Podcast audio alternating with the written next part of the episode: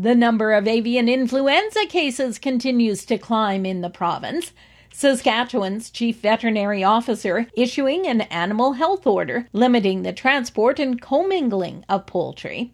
The highly pathogenic avian flu, or bird flu, affects food producing birds, including chickens, turkeys, geese, ducks, and quails, as well as pet and wild birds. The goal of the animal health order is to limit the spread of the virus to new flocks. The order prohibits the movement to and participation of birds in shows, auctions, and agricultural fairs, as well as any other events where birds would be brought together from multiple locations. Producers are encouraged to take active measures by preventing contact between poultry and wild birds, limiting visitors to barns, using barn specific clothing and footwear, and regularly monitoring birds for any signs of illness. The animal health order will remain in place until October 21st. The Senate Committee on Agriculture and Forestry launching a new study on soil health in Canada.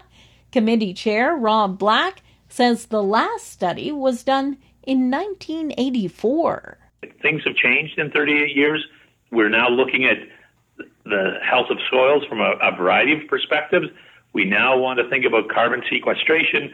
We now want to think about climate change and mitigation strategies. And so I'm hopeful that this this study that may take a year or two to complete will uh, will work towards those goals. The first round of committee hearings took place yesterday and involved a farmer from Ontario and the executive director of the Canadian Forage and Grasslands Association. There's a lot of work to be done.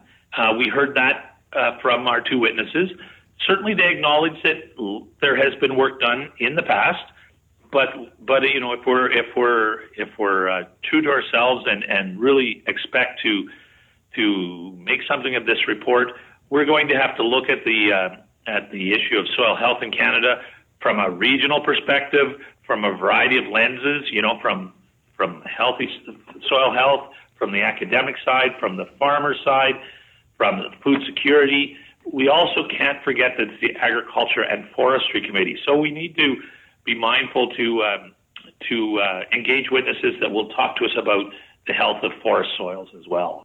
Black says over the next few weeks, the committee will hear from more witnesses. Individuals or farm groups that may be interested in taking part should reach out to the clerk of the Senate. And recent rain has been a welcome sight in areas where the harvest is complete. This week's crop report shows 73% of the crop is now in the bin, with harvest most advanced in one of the drier areas of the province, the southwest, where 96% of the crop is in. Crops extension specialist Matt Struthers says over the summer we've seen soil moisture levels continue to decline around the province.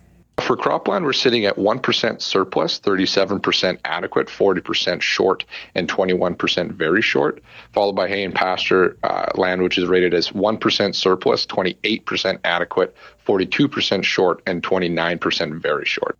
He notes the moisture conditions have been very concerning for producers in the west central and southwest area of the province that have been dry all season long.